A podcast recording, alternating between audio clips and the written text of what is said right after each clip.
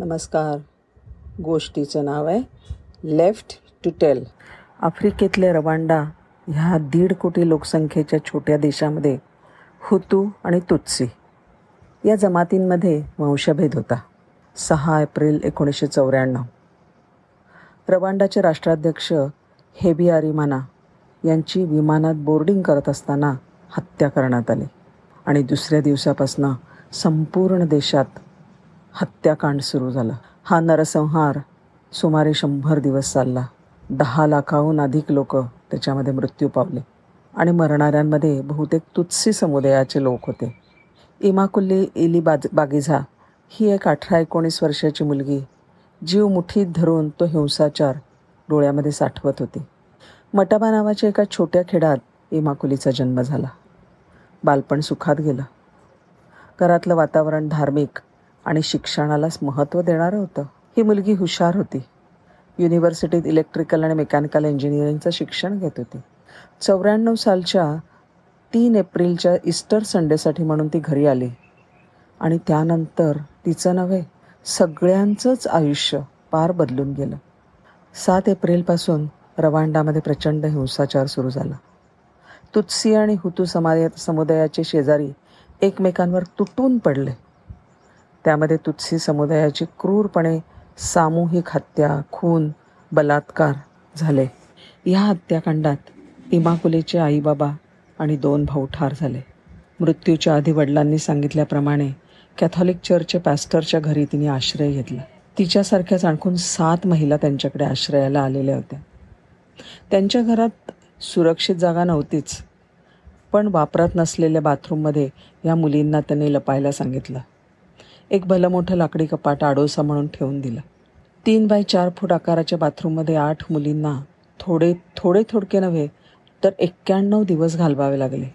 कसं असणार आतमध्ये? अपुरा प्रकाश. धड उठता बसता येणंसुद्धा अवघड होतं.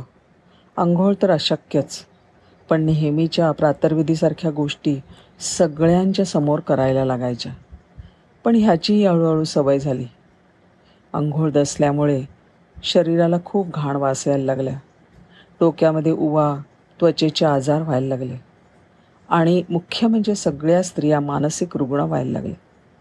त्यात एकमेकींचा स्पर्श झाला की खूप चिडचिड व्हायची. ते शिक्षक दरवाजाच्या खालच्या फटीतून दुपारी त्यांच्यासाठी जेवण सरकवायचे. ह्या अत्यंत अवघड काळामध्ये इमाकुली मात्र पॉझिटिव्ह विचार करत होती.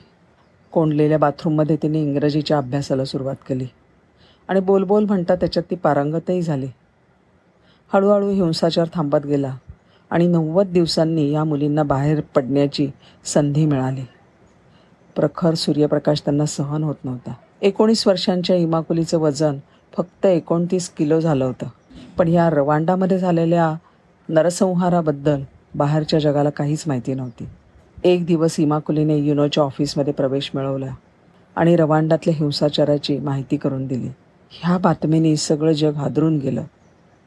आणि युनोमध्ये रवांडाचं प्रतिनिधित्व करण्याची तिला संधी मिळाली. युनोची अधिकारी बनून आपल्या गावी जिथे तिच्या डोळ्यासमोर तिच्या आईबाबांना ठार केलं गेलं होतं.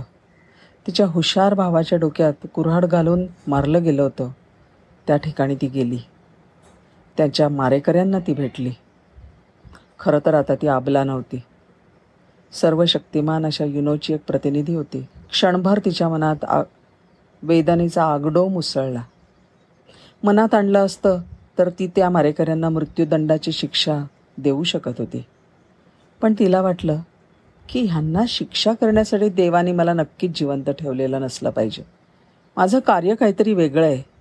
आणि त्याच क्षणी तिने त्यांना क्षमा केली. तिचं हृदय एका अनामिक शांतीने भरून गेलं.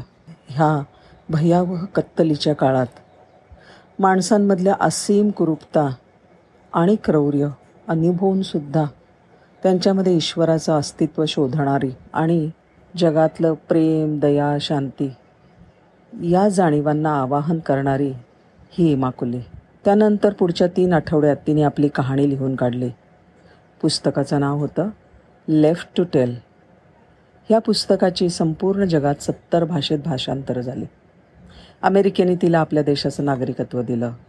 अनेक आंतरराष्ट्रीय पुरस्कार डॉक्टरेट तिला बहाल झाल्या महात्मा गांधी आंतरराष्ट्रीय शांततेचा महात्मा गांधी पुरस्कार तिला देण्यात आला. इमाकुलीने आपलं आयुष्य निराधार लोकांच्या सेवेत घालवायचं ठरवलंय.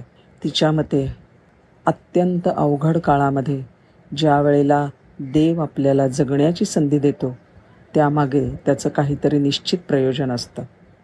अशा वेळी जगायचं असतं उभं राहायचं असतं आणि आलेल्या संकटाचा संधी म्हणून उपयोग करून घ्यायचा असतो.